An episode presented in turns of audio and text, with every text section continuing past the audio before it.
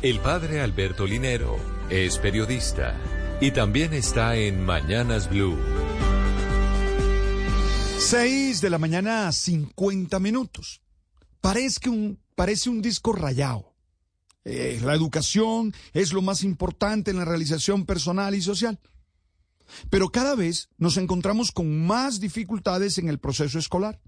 No solo en la calidad, sino sobre todo que no llega con el estándar que se espera algunos lugares apartados de nuestro país.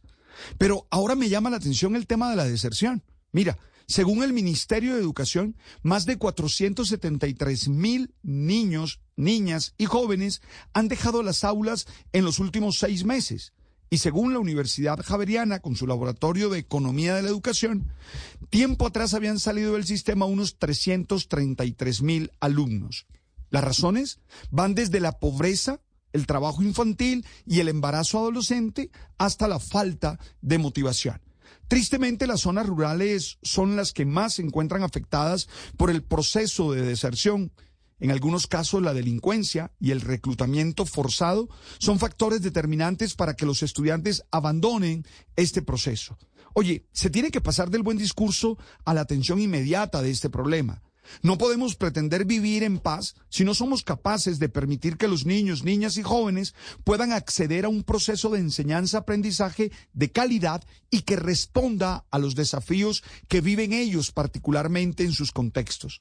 Se requiere un seguimiento a los estudiantes que tienen un alto riesgo de abandono para ello hay que tener un acompañamiento personal que vaya más allá de la revisión de los estándares cognitivos y permita conocer el desarrollo socioemocional que ellos tienen. También hay que propiciar desde la motivación y las buenas herramientas pedagógicas que los estudiantes quieran participar del proceso, descubriendo la ventaja que éste tiene.